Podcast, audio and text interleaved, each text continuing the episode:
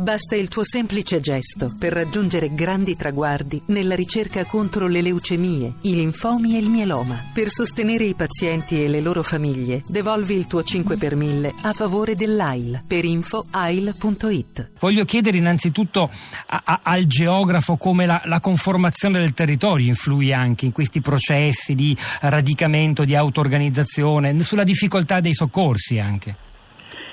Sì, come ricordava già Guglielmo Pizzalis, il territorio che viene colpito è un territorio molto vasto, è fatto da una trama insediativa di piccoli borghi rurali che si compenetrano con centri superiori di matrice medievale, quindi borghi arroccati o borghi lungo eh, diciamo, il, i pendii della pedemontana con strade molto strette, palazzi antichi. I borghi rurali poi avevano utilizzato, come succede sempre, per la costruzione i materiali del luogo, quindi le pietre per semplificare molto del tagliamento, pietre talvolta non squadrate e questo sarà anche uno dei problemi poi eh, dei crolli e della vastità eh, diciamo così, dei crolli. Eh, viene colpito il Friuli centrale che si arrocca attorno all'anfiteatro morenico, quindi colline,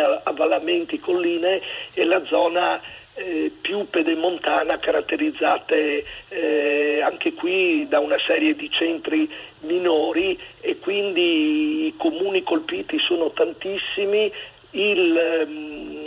l'area è molto vasta, va dal Pordenonese alle Prealpi Giulia, al confine con la Slovenia, tra l'altro anche alcune borghi della Slovenia saranno, saranno colpiti, eh, però inizialmente eh, si pensa che eh, l'epicentro sia solo attorno a Gemona, attorno a Venzone, attorno a Bordano, a Trasaghi, Sbuia eh, invece poi con i giorni successivi si scoprirà eh, tutta questa vastità di area colpita e i soccorsi arriveranno, come si ricordava prima, anche due, tre, quattro giorni dopo, però la popolazione fondamentalmente si era già auto-organizzata. E in questo contesto va ricordato che non c'erano cellulari, il sistema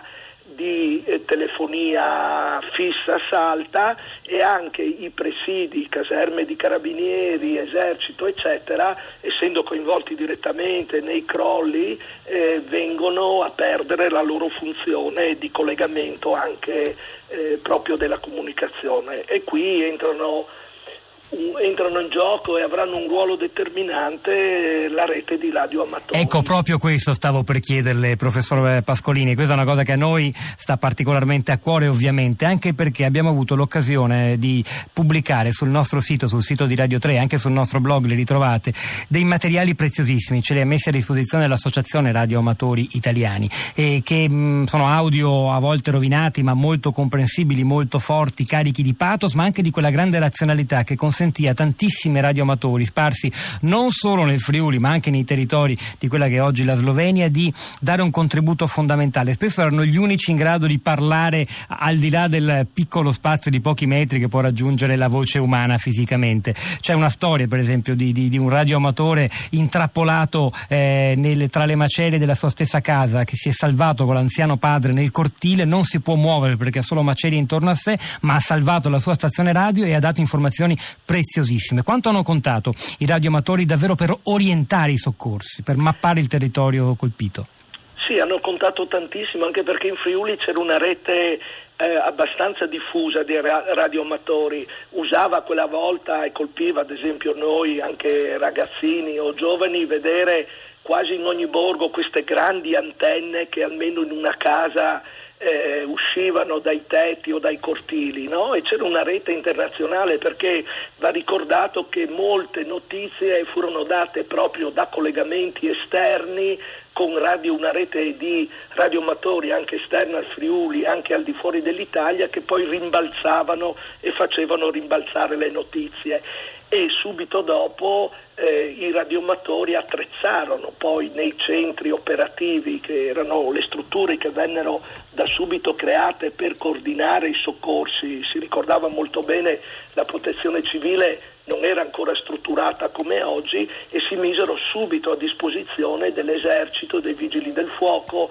eh, delle strutture amministrative che da subito cominciarono a rioperare eh, per proprio creare la rete di, di, collegamenti. Oggi forse è impensabile eh, per noi che abbiamo la comunicazione in tasca, abbiamo i telefonini, smartphone, però quella volta furono quelli che riuscirono a indirizzare già nella notte del 6 maggio e allargare eh, l'orizzonte di questa immane tragedia che colpì oltre 150 comuni del Friuli. E la passione della radio si trasformò in vera e propria passione civile.